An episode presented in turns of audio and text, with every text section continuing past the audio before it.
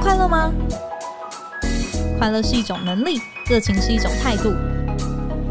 欢迎收听《快乐工作人》，陪你畅聊工作与生活、商管与学习。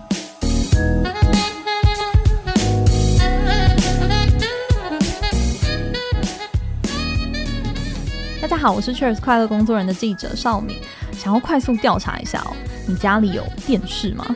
如果有啊，你看的是传统的第四台呢，还是跟我一样哦，也只是把电视当成荧幕来用，每天都是透过装置来连接 YouTube 来看呢？其实早在五年前呢、就有差不多六成的台湾用户都表示，YouTube 已经取代了电视。那这几年下来啊，台湾已经有超过一百个频道都突破了百万订阅，成为 YouTuber 这件事啊，也持续是高居年轻人的梦幻职业的榜单哦。那很自然的啊，人往哪里去，商机就会往哪里去嘛。那这个趋势呢，其实不止影响到个人，那也有越来越多的企业是想要透过影音来曝光。但是呢，同时想要投入这一块的竞争对手这么多，到底哪一些内容还在趋势上，哪一些已经退烧？那又要怎么来变现？今天我们直接邀请到了 YouTube 的官方代表，带着这个庞大的、很珍贵的后台的数据来跟我们现身说法。这位来宾就是 YouTube 大中华区策略合作伙伴副总经理沈荣兴 Sandy，欢迎 Sandy。Hello，各位观众朋友，大家好，我是 Sandy。Hello Sandy，我知道 Sandy 其实哦，过去是在 Google 的台湾，就是担任资深的业务总监。那主要的工作其实是提供广告主一些数位转型啊跟行销的方案嘛。后来啊，您是在什么样子的契机之下来转战 YouTube 这个影音界的？少敏，谢谢你的问题。我怎么转战呢？呃，我很喜欢吃面，吃面。对，我是一个苗栗人，然后爸爸妈妈创业大概七年的时间。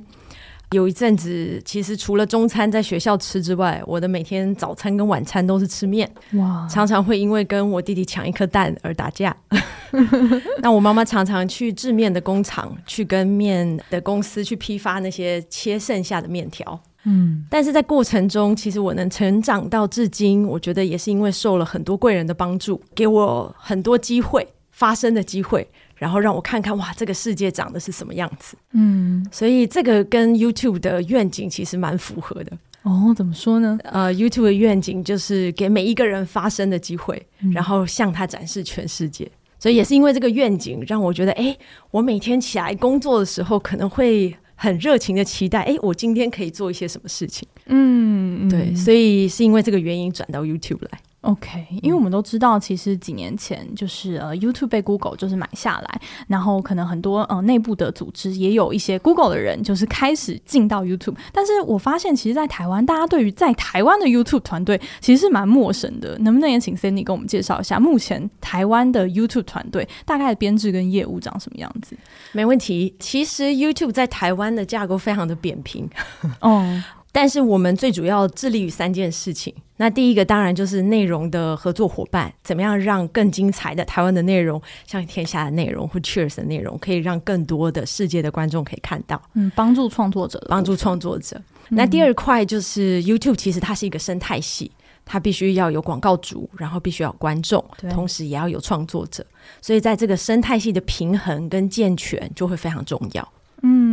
那第三个也不免俗的，其实我们就是一个数位平台，那也越来越多需要担负起数位平台的责任，或者是怎么样振兴在地的一些经济。所以主要的方向大概是这三个。OK，那我很好奇，如果要加入台湾的那个 YouTube 的团队的话，一样要走的这个面试的流程，也是要从 Google 这边走吗？呃，是的，但是是同一个管道。OK，OK，okay, okay, 好，这也提供给就是很向往加入 YouTube 团队的听众朋友来参考。那因为今天邀请到 Sandy 来，其实也知道说，其实 YouTube 一直以来为了要帮助创作者，一定也呃非常的很清楚，就是后台的数据的趋势。嗯，理解什么样子的内容是呃，可能现在投入是在浪头上面的。那什么样的东西，哎，前阵子好像很火，但是现在慢慢退烧。能不能呃，请 Sandy 跟我们来分享一下近年你们观察到的趋势大概是什么样子呢？好啊，我先分享一个，不知道这个少敏知不知道马里欧？嗯，您是说超级马里欧？超级马里欧有有有，这个全世界大概。最知名的人物之一，我想分享一个数据是这个马里欧系列的相关的观看次数，在 YouTube 平台今年超过了一千亿次的观看。哦，从一开始到现在，从一开始到现在，OK。所以如果我以全球的人口来平均，表示每一个人至少平均看了十次以上。天哪！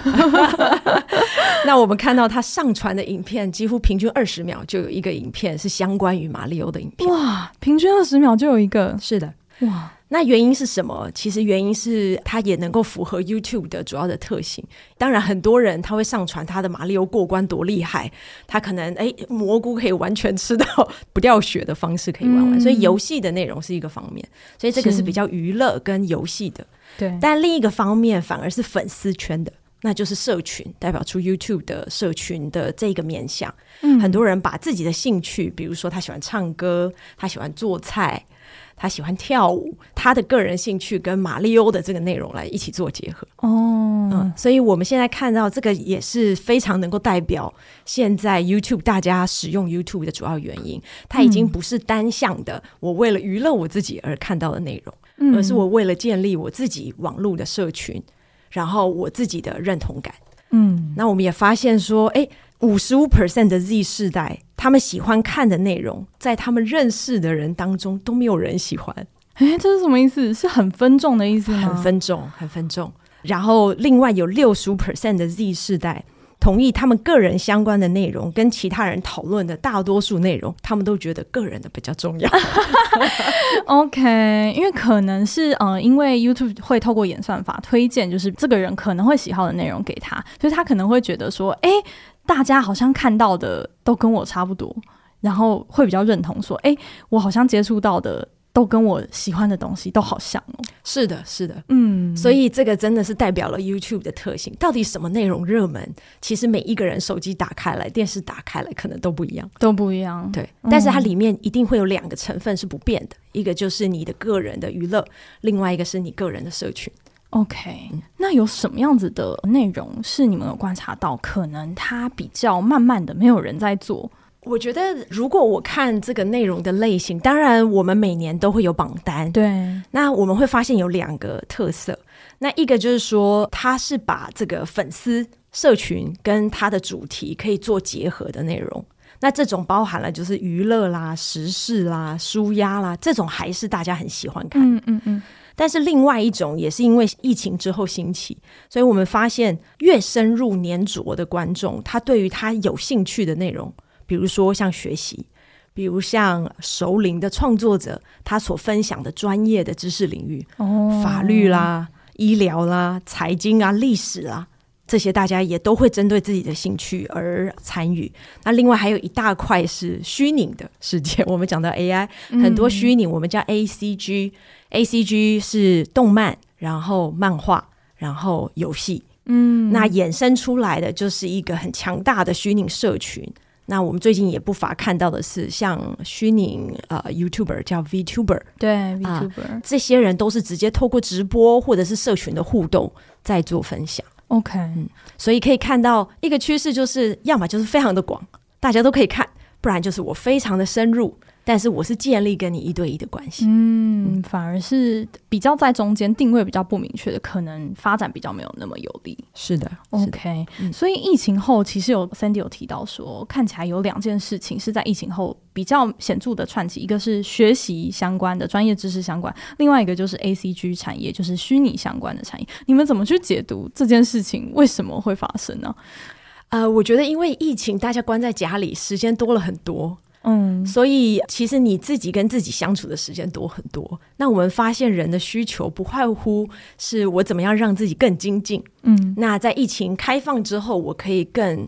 把我自己准备好，在下一个世代或下一个改变的浪潮。那最近 AI 大家也非常的风行，对，所以我们发现学习性的内容，它在二零二一年那时候刚开始疫情封的时候，其实它是进了前十名的榜单，也超过一半，其实都是学习性的内容。嗯、我们也特别看到台湾人特别爱学习，嗯，而且学习的类型非常的广泛。OK，对，那这个是一个是自我提升，那另外第二个就是当我时间增加很多的时候，其实我是需要，我没有办法跟我的朋友吃饭，没有办法跟家人见到面，所以我还是需要有社群感跟啊、呃、团体感，所以在这个时候，我们就看到这种 ACG 的产业啊、呃、VTuber 的产业，找到我的社群的认同感。跟我的粉丝族群。这个现在已经我们在疫情过后也看到变成常态。OK，嗯，所以其实 YouTube 也从一个纯粹的娱乐的平台，其实也慢慢的走向越来越多面向的功能了耶。是是是，对。那我其实真的是蛮好奇，因为我们自己也在做学习的事业，然后我们也是做线上课程的学习的平台。但是其实好像有越来越多人直接是透过 YouTube 来做学习。你们怎么看待？就是诶，大家会把 YouTube 当成学习平台的这个趋势，有没有一些下一步的计划？哦，这一点我们其实非常非常的期待。我们在观众身上的确看到有非常大的动能，在尤其是学习新知这块，有超过九成的观众其实来 YouTube 他是学新的事情，超过一半的观众他来 YouTube 是要解决问题。比如说很多人会搜寻在 YouTube 怎么接吻、怎么修门把、嗯，怎么组装手机，所以这些其实都是一个商机。那大家对自己终身学习的要求也越来越高。所以，针对创作者这边啊，像少明提到的，有越来越多知识的媒体转战 YouTube。对，每年有看到各种大大小小工作坊啦，甚至全球性的活动，可以帮助这种学习性的创作者透过 YouTube 传递知识。未来我们也预计在台湾能够推行 YouTube Course，就是 YouTube 的学习课程哦，相关的产品也要进军线上课程的，是是是，然后能够进一步的让更优质的创作者，比如像天下杂志，能够做更好的变现跟多元的互动模式。嗯，这好特别哦！我刚刚问的这些问题，嗯、要么可能我们以前就是问同事、问朋友，然后问 Google，现在可能是直接在 YouTube 的那个搜寻的 bar 里面去找这些答案了。是的，是的，嗯。对，那我想就是影音的吸收啊，不管是获得知识或是娱乐，影音这个趋势，嗯，看起来就是势不可挡，可能越来越少人在读文字，但是影音看起来是能够触及的受众，其实从老到少。接受度其实都很高。我们也看到一个资料，就是说台湾的 Z 世代啊，如果要同时看长影音跟短影音的话，因为现在其实短影音也很夯，长影音跟短影音的话，其实呃会选择 YouTube 的比例是高的。应该说短影音的风行，我们都知道说，其实可能像 TikTok 或者说 IG 的 Reels 等等，其实他们也很努力的在做，就是短影音的推广。然后我们很多人看短影音也是透过这些平台。我还蛮好奇，就是 YouTube 在这方面推出了 YouTube 的 Shorts，也就是呃六十秒内的影片，有没有什么想要区分出来，或者说诶更能够去博眼球的一些优势？优势。我觉得我从劣势先开始说。OK，我觉得 YouTube 的呃短影音的劣势最重要的是，其实它的观看次数的定义很不同。在其他的平台上，短影音的平台上，有可能是你一开始划过影片，它就算一个观看次数。OK，可能两秒、一秒也都算。对，它自动开始 play，它就算了。但是在 YouTube 上，我们可以看到，呃，不管是短影音、Podcast。长影音或者是直播，它的定义都一样，一定要看三十秒才是一个观看次数哦。OK，对，所以落差会很大哦。对，落差很大，所以很多呃，我品牌组的朋友会告诉我说：“哎，为什么 YouTube 的短影音表现特别不好？”那我说：“哎，的确，因为我们对这个短影音的观看次数的要求是蛮高的。嗯”嗯，但是这也相关到就是 YouTube 的优势是什么？那我觉得，呃，如果在看短影音 YouTube 的优势，主要会有四点。OK，一个当然是观众。那因为观众，我们还是有最广泛的观众，各个年龄层，然后各个国家、各个领域都有。目前在台湾看 YouTube 的那个用户是不是比例其实是比较高的？对，其实蛮接近人口比例的哦。对，几乎百分之百，你都不能不会到百分之百，不会到百分之百。每天的话不会到百分之百。OK，对。但是在观众来讲，的确还是有最多元的观众。嗯，那同时这个观众带来的也是演算法。因为演算法，其实我们在看流量的时候，就是它会有两种流量类型，一个是付费的，一个是自然流量。对，所以在 YouTube，因为演算法，其实它是可以自然去帮你带到，除了付费之外，它自然去帮你找到到底喜欢你的内容的人是长什么样子。嗯，对，嗯，基数强，这个演算法也会更强一些。呃，如果你讯号比较多，演算法它能够做得好的几率就更高。嗯，所以这是第一个观众。那第二个优势呢？我觉得是真的是可以激发你的创意，但是这个创意呢，在现在这个年代，我觉得它主要有两个元素，一个是艺术，因为你要做这个好的创意，一定要非常好的艺术的啊、想法跟看法，但是另外一个就是对数据的科学的这种角度。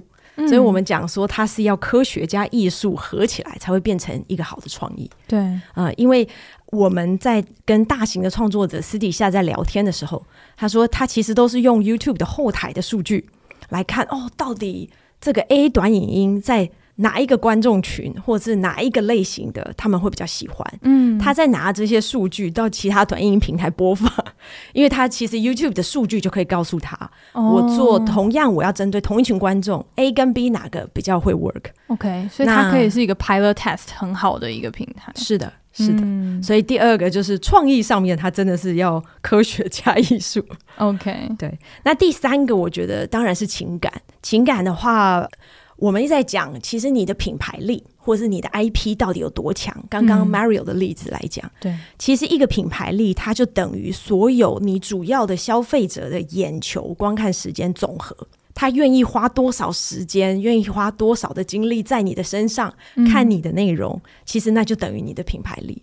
嗯，所以这个品牌力其实它是打破实体、打破真人、打破国界、打破语言的这种隔阂。所以我们看到这种情感的连结，其实是非常容易分众，但是也非常容易走得非常的深入。虽然它是网络，嗯，对，OK。那第四种的话，那因为这个情感呢，我们发现也透过这个不同的格式，其实你除了短影音，你非常弹性，你还可以用长影音，对，可以用直播，可以用 Podcast。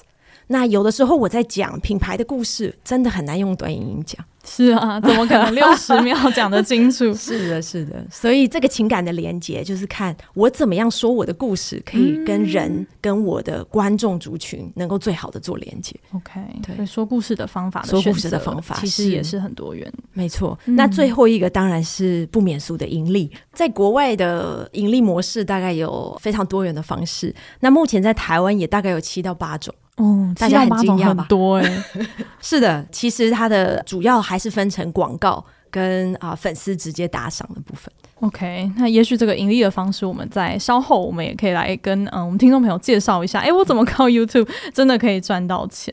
嗯，因为我们有看到报道，就是有显示说，其实影音它要去变现这件事情，它可能不如像 Meta、脸书啊，然后或是 IG，他们可能很快就可以划到一个广告，但是 YouTube 可能哎，你看一个五分钟的影片，你可能才插三个广告，但是这种就是社群式的这种划划划，你大概划可能。五分钟你可以看到十个广告，那它就会有一个变现上面的差异。我不知道，就是 Sandy，你看待这件事情，你会怎么去想啊？这个是很好的问题，小明。因为通常盈利我们会看是平台上或者是平台下。嗯，那我这边因为我是官方的代言人，所以平台下的我就不讨论。OK，那平台上的盈利方式，它主要分成两种，一种是广告的格式，那另一种的话就是粉丝直接打赏。嗯对，那这两个比例呢？当然，大家比较熟悉的是广告，对啊。但是我们现在看到主要的成长动能，其实是从粉丝的直接打赏这边来，Okay. 一次性的或者是长期性的打赏，嗯、或甚至我直接导流粉丝去购买我的产品或服务。哦，真的吗？是，不是只有特定类型的影片可以得到粉丝的打赏？不是。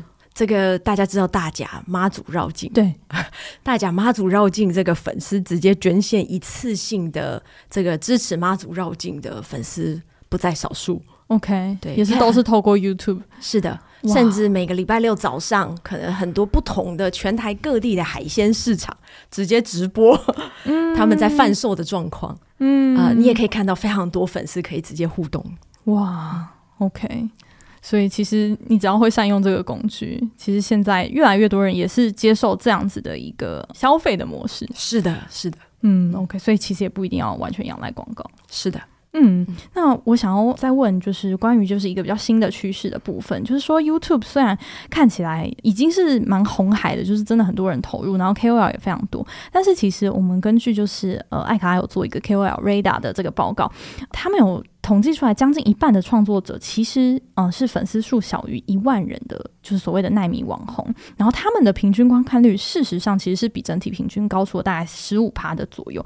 那我想要问 YouTube 有想要特别的来去推这些就是新的比较粉丝基数小的创作者吗？这个很多人私底下都很想问我，哦、真的，到底演算法现在是比较 哪一个类型的比较好？那我觉得我这边可能主要想要澄清一点。其实演算法它最主要工作的对象是观众，嗯，而不是创作者。OK，所以每年演算法我们改变的速度大概是两三百次。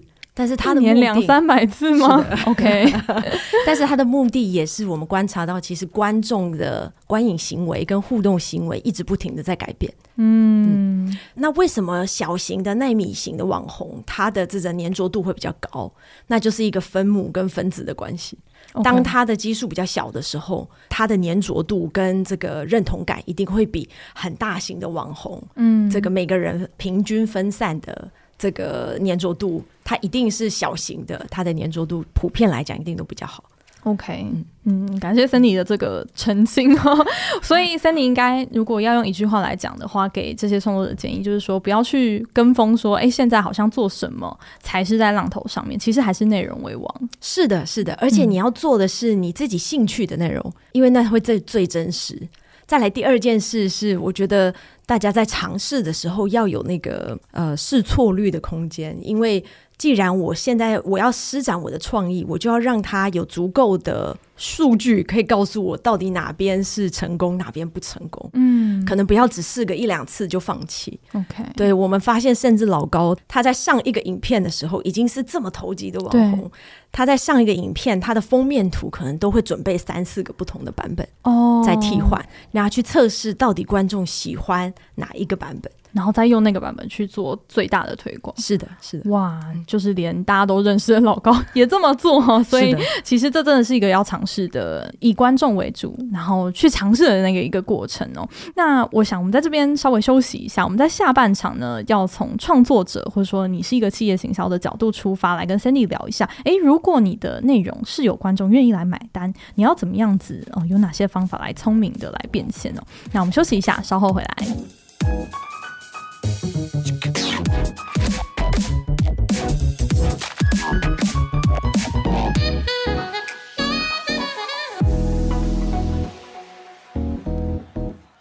回来。诶，在深入的探讨说怎么赚钱之前，我们先来帮我们的创作者来稍微见见一下，就是说，诶，如果我想要开启这个频道，然后甚至开启盈利。我需要观测哪一些的数据，或者说，嗯，后台的一些条件，能够确保说我的频道现在是往一个比较健康的方向来成长的呢？我觉得可以掌握一个主要的原则，其实就是你可以想象，在 YouTube 上每分钟其实有五百个小时的内容被上传，嗯，所以你可以想象你的内容上传的时候，它是八十二十法则。我怎么样在同个类型一百支的类型的影片里面，我能够表现到比较前面？那能够做到这件事情，就像我刚刚讲的，它是需要科学家创意一起来组成。嗯、那最主要的就是会由三个指标来看。OK，那我们会分成就是非短影音跟短影音类型。那如果是非短影音类型，主要会是看的是你的吸引力，嗯，然后你的参与度跟你的粘着度。呃，这个影片我们大概会主要分成这三个指标。OK，那参与率就代表是，如果是非短影片的类型，他们都会看到封面图，会看到你的标题，其实会先决定他们要不要点进去。OK，所以这是个点击率的观察。是的，这是第一关，他总是要门先打开，他才有办法看到你的内容。那第二关就是他的参与度，参与度就是不管你的影片内容长短。他愿意能够观看多少的时间，而不是说，呃，我点进去之后，呃，不是我要看的内容，马上跳出来。那我们就会把同类型的影片一起去做比较。那最后第三个就是粘着度啊，呃，我留言、分享、按赞，或者是让更多的人去看到互动，甚至到打赏。嗯。那这个就表示这一个粉丝他真正认同你在讲的影片的类型的内容。然后他愿意成为你的粉丝的一部分。OK，这是互动率，对互动率。所以其实主要如果非短影音的话，大概就是这三个指标。嗯，那如果是短影音呢？短影音的话，因为它不需要封面，嗯，大部分短影音的流量都是从短影音的播放器啊，就是我们在这个 YouTube 的首页有下面一个短影音的这个标志，嗯，所以大家一点进去，其实就是会开始看。所以短影音主要要看的会是直接看大家的参与率。然后跟互动率，OK OK，嗯，嗯，那我想，如果说我先优先观察，就是刚刚讲的，可能是我的点击率，然后观看时间，然后跟互动率这三个指标来看的话，我大概可以怎么样子去评断说现在这样子是好，或是说，哦，我要赶快来救这个东西，这个有一些评判的原则吗？其实最好的是你可以知道同类型的，比如说平均的点阅率大概是多少。Oh, OK，但是如果你看不到这个数据的话，那你最好的方式就是跟自己比。嗯，因为你如果每一次这三个指标都有比上一次的影片好，那就表示其实你一直在往正相关，嗯、呃，正循环在走。OK。嗯，所以最直接的当然就是还是在自己的赛道 先跟自己比这样。是的，是的，而且我们甚至有些创作者，他甚至会分享，他会去看他这一次的目标是要针对他的订阅者还是非订阅者。如果是订阅者，那订阅者的点击率跟非订阅者的点击率，它可能也代表不同的事情。OK，因为每一支影片它可能对于整个频道成长，它的策略，它要达成的目标，其实也会有点区隔。是的。是的，嗯，OK。那另外还有一个方式是这个不免俗的宣传一下，短影音真的鼓励大家尝试，因为这个完全是流量红利。嗯，我们的演算法目前是把短影音跟非短影音是分开完全两个演算法。OK，嗯，所以非订阅者其实也可以看得到你的短影音的内容。哦，OK，所以趁着这个红利，就是可以多做一些短音来让更多人看见。是的，OK，OK。那我也想问啊，因为其实频道的类型百百种，然后粉丝量其实规模大小也不一。那如果说在盈利这一块，就是要转换成金流的这一部分，是不是也应该要用一些不太一样的盈利的工具呢？是的。我觉得这跟你要做的内容的主题，还有观众的喜好会非常有关系。嗯，前面有说到，最主要的盈利模式就是广告，那它是非直接的，因为是透过广告主，他找到你的内容的观众，然后他希望能够对你的内容观众下广告，所以这个是非直接的方式。嗯。那如果把你自己放在广告主的这个啊、呃、鞋子里面的话，那他们会关注的就是说你的内容是不是够普罗大众。是不是没有比较争议性的项目或内容？啊、呃，是不是全家大小都可以看？哦，啊、呃，是不是不较不会有敏感性的字词？嗯啊、呃，那这一些呃，如果要广告收益广的话，那你就要想象你的受众其实越广越普遍会越好。OK，嗯，但是如果你是要观众直接变现，这个是非常直接的方式。那观众直接变现跟买单。那其实你要经营的就不是只是我单向的做内容给你看，嗯，而是我必须要听你告诉我你想要看什么，嗯。啊，然后邀请你跟我一起来参与，嗯，对，所以我们看到，比如说有大家应该都知道是嘟嘟 man。嗯，那大家知道嘟嘟 man 这两个男生非常的可爱，各种去冒险，对，各种挑战，挑战，各种冒险。我自己也是他们的粉丝。那我觉得他们就把他们的主题定义成两个部分，其实都可以。因为有一些比较普罗大众的主题，那他就给让广告去帮他收取广告收益。嗯。但是有一些很特定的主题是挑战的类型，那个的受众可能非常的分众。嗯，所以他就借由去跟他的频道付费会员的粉丝对话，让他们了解他们喜欢的议题是什么，他们想要他们做什么。哦，嗯，所以我们可以看到这个频道是一个很好的例子，是他们的频道会员的收入跟广告的收入其实呈各具一方的形式。OK，那有的时候频道会员的收入甚至会超过广告的收入。嗯。嗯，我想问 Sandy 哦，就是说，我们都知道说，呃，收入可能大家熟悉的包含就是呃广告，然后可能线下的这个你们比较不知道的就是业配的这个部分到底实际上多少，但我们看也知道，嗯，其实那也是创作者不小的一笔收入，然后再来粉丝打赏的这一块，因为刚刚嗯上半场也有提到说，其实 YouTube 有七到八种的一些盈利的机制，那不知道 Sandy 有没有一些机制是其实大部分人其实不太清楚、不太知道，但是可以跟我们介绍看看的。没问题，这个我非常的乐意。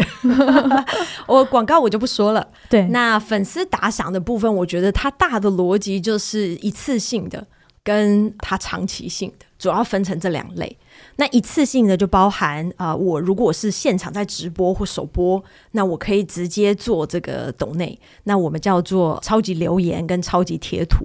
哦、啊，那这种模式就是我可能第一次看到你的内容，或是我对你的内容还不熟悉。那你可以把粉丝想象都有三种人，一种是你的铁粉，一种是有听过你但是没有很熟悉你，那第三种是完全不知道你是谁。嗯。所以一次性的打赏就非常适合第二种跟第三种的粉丝。OK，嗯，那他们做的方式是可以在你直播或首播的时候帮你做啊、呃、超级留言或超级贴图，或者是他看到不一定要直播跟首播，他看到你的影片，他觉得你的这个社会议题或者是你关注分享的内容非常能够引起他的共鸣，嗯、那他就可以给你一个超级感谢。哦，谢谢你做这个议题，让更多的人了解，让更多人知道。嗯，那这个是一次性的。那当然，第二种也有长期性的，那就叫频道付费会员。OK，对，有点像订阅。对，它其实就是每个月缴钱。嗯，但是它的格式就是针对铁粉，我真的是支持这个议题，而且支持这个创作者能够创作更好的内容。那他每一个月就是缴费给这个啊、呃、粉丝，能够赞助这些频道来做更优质的内容。嗯。嗯 OK，那比如说有一个频道叫做，不知道大家有没有听过《超认真少年》？哦，有 哦，真的，《超认真少年》其实他的观众非常有趣，因为这是我们这个商业，我们常常会讲像 B to B，嗯，其实观看他的人很多的其实是跟工业知识技能相关的人员，但是哎，我们曾经跟这个《超认真少年》的这个观众讨论过，嗯，他说真的，我们。就是很多人没有愿意要做这种工业，然后觉得这个就是劳力或是黑手的工作，黑手的工作。但是其实真的很谢谢超认真少年帮我们这个产业整个让更多人知道它到底怎么运行，然后也让更多的年轻人可以加入。嗯，所以我们知道超认真少年其实他后面的这个每个月频道的付费会员很多都是业界的大佬。嗯，嗯，OK OK。所以看到那个观众跟创作者之间的情感连接，其实 YouTube 也慢慢开发出很多的机制，是让他们这个感谢或者说这种情感或者需求，其实是有真的是可以变现的，直接回馈到创作者身上。没有错，我觉得那个真的是情感的连接了，而不是只是内容啊、嗯呃。我有做什么独特的内容给你看？嗯，那我想问 Sandy，有没有观察到哪些内容的主题就是特别容易嗯养出，就是让群众愿意掏出钱来的？这一件事，如果你上个月问我，跟这个月问我，每个月的答案可能都不一样。哦哦、呃，因为我们每天看到都会有让我们觉得团队很惊讶的案例。嗯嗯、呃，所以我会觉得还是三个不变的原理：一个是你还是要做你自己感兴趣的内容。嗯，因为啊、呃，YouTube 上面它要求的不是高品质、高画质的，它是距离是零距离，然后要非常能够连接到我生活，要非常真实的。嗯，所以当你对一个议题或对一个内容真正有热忱的时候，其实观众是感觉得出来的。嗯，所以你还是第一个先从你自己真正有兴趣的，让你每天起来会很有热情的主题。OK，对。那第二个是刚刚有说到，其实你在尝试的时候，给自己多一点点时间，嗯，试错，然后也让数据跟观众来告诉你他到底喜不喜欢。嗯、呃、我们讲说这个人工智慧也要先有工人智慧，嗯，你一定要先有一些数据，你才可以了解大家为什么不看，大家为什么看，从哪里找到你进来看，然后大家愿意看多久，他愿意支持你多少，嗯。啊、呃，所以这些数据其实都可以给你一个基本的判断，到底你的基本盘在哪里，然后你要怎么再去延伸、伸展或者是改变，嗯，对。不能一直埋头做，然后是自己觉得，哎、欸，我觉得这样很好看，或者我觉得这样别人一定要买单。但其实数据真的是要很持平的去看，才会有成长。没有错，嗯，没有错。那第三种，我会觉得不同的格式，在我想要今年的这其实特别的呃说明，因为少明一开始开头也有讲到。大家在看各种，不管是短的视频，或者是这种就是影音的内容，他透过不同的装置，对，他在一天当中不同的时间点看，其实他会看的内容都不一样。嗯，举例来说，我在等电梯只有两分钟，那你可能会开启 Shorts 短影音来看，对，因为它的时间机会成本很低。那如果你是中午吃饭，我一个人二三十分钟哦，那我可能可以挑一个我很有兴趣的主题，那我可以看一个十分钟的影片。嗯，那可能周末哦，我很想要诶花很长的时间去了解一个学习一个项目，或者是啊娱乐，我好好看。那我们也看到这个趋势变成越短的越短，越长的越长。嗯呃，所以你要能够灵活的运用不同的影片的格式。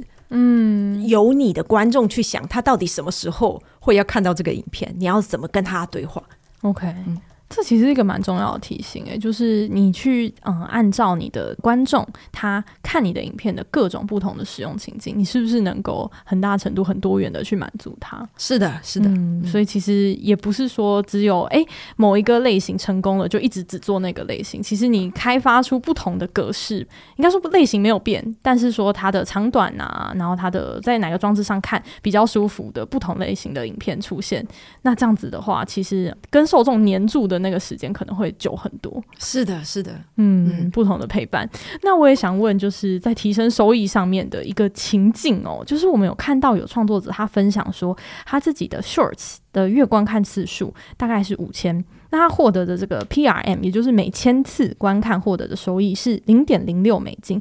可是呢，他一去看国外的创作者，同样的这个差不多的月观看次数，却有二点五美金、三点二美金这样的例子。哎、觉得怎么差这么多？然后就想要来请教一下 Sandy，哎、这个是怎么去算出来的？好的，我们其实针对广告来讲，当然是针对每一个国家，然后每一个观众他的含金量。广告主愿意花多少钱去买到这个观众的眼球的时间，还有你广告的格式，嗯，都会有不同，会去导出不同的价格。所以少敏的这个调查真的非常的深入，但是我也很难平均化的去讲。OK，但确实各国就是会有这样子的差异，会有不同差异。但是即使在台湾，不同的族群、年龄族群、不同的男女、不同的装置，其实它的价钱也都不同。哦，这个算出来背后是考虑到就是广告主愿意花钱的哦。OK OK，是的，是的。嗯，副总，您观察有哪些比较好一点的做法，可以在 Shorts 这件事情上，很多人现在都想拍 Shorts，如果他想要提升这方面的收益的话，可以从哪边来着手？啊、呃，如果是广告的收益，我会建议是，我会建议长加短，而不是只做短。哦那原因是因为，呃，目前我们的演算法其实还需要一些时间。我刚刚有说，嗯让短影音的收益能够更完善。那这一方面我们也很努力的在啊、呃、改善。但是我们看到很多成功的案例是，他如果只做短影音的，那越来越多人是把几个短的影音根据主题。根据兴趣嗜好的内容，它把它连接成一个长的影音。嗯，那短影音呢？刚刚说有两个不同的演算机制，所以短影音去找到更多新的观众。嗯，而长影音是让这些短影音看到你短影音喜欢而订阅你的人，那系统就会自动推播，哦、可能在首页啦、在搜寻啦，然后在推荐的影片上面，其实它就会出现。嗯，这也是他们背负的不同的责任，但相辅相成。是的。OK，那另一个提升收益的这个情境题，就是说，大概百分之六十的台湾的 YouTube 的观众都认为说，YouTube 其实平常帮助他们，就是决定他们要买什么样子的东西，其实这个影响力是很大的。那在影片里面，其实插入这些购买购物的的各种的广告啊，也是一个很重要的创作者的盈利盈利模式嘛。但是因为刚刚其实有提到说，哎，这样子可能呃需要符合某些广告客户会比较青睐的这种内容的规范。不知道除了三 D，你刚刚提到说，哎，这可能要合家大小都适合看之外，有没有一些比较呃能够受到广告主来青睐的一些例子，或是说原则？我觉得，因为在三月的时候，其实广告的部分我们已经把标准降低了。Okay. 那因为短影音的部分，我们有针对，就是其实你只要有一千个订阅，然后四千个小时，在过去十二个月，那或者是你的短影音有到千万次数的观看，那其实就可以开始有广告。嗯，但是另外一个，我们在应该是六月，直接把观众可以变现的方式再拉低，而且台湾是全世界首波有这个实施的，就是只要你有五百个订阅，三千个小时，在过去十二个月，然后过去九十天有三百万的观看，嗯，其实你就可以直接收一次性的这种频道赞助，然后呃频道留言、超级留言、超级感谢、超级贴图.甚至是购物的功能。那我们也发现到，在二零二三年，尤其今年开始，越来越多不同类型的创作者。嗯，有的人，比如说像短影音的，有的像购物的，我可能不需要赚广告，但是我最希望的是能够抓住观众的眼球，然后直接在我的平台上面购买我的产品或服务。嗯，OK，所以听起来，其实即便你是个新手，或者说，哎，还是一个迷你网红而已。也有很大的就是这方面的优势跟机会。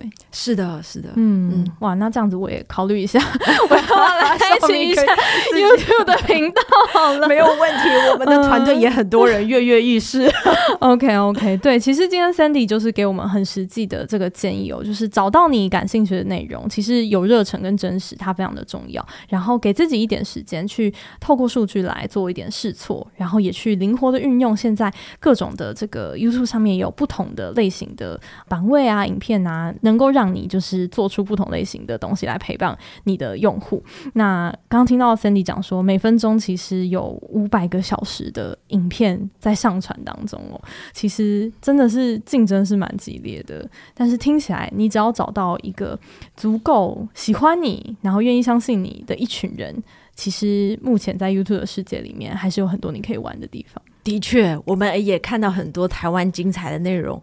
在除了台湾之外的地区发光发热哦。嗯、OK，其实国外的人也都可以 透过 YouTube 来认识你。是的，是的。嗯，那今天很谢谢 Cindy 跟我们的分享哦。那我今天在节目的最后呢，也要嗯来提醒我们的观众朋友一个讯息，就是天下学习的这个周年庆，我们正式的开跑了。啊，无论是经典的线上课程啊，纸本的畅销书，或是高品质的有声书，随时随地都可以掌握一些学习的机会。那如果你正在处于一个资讯爆炸的焦虑当中，中也不要错过了我们这次的双课套组。这次的套组呢，是依循现代人力资源之父 Dave Ulrich 的成长模型来设计的，特别为了追求成长的你来打造。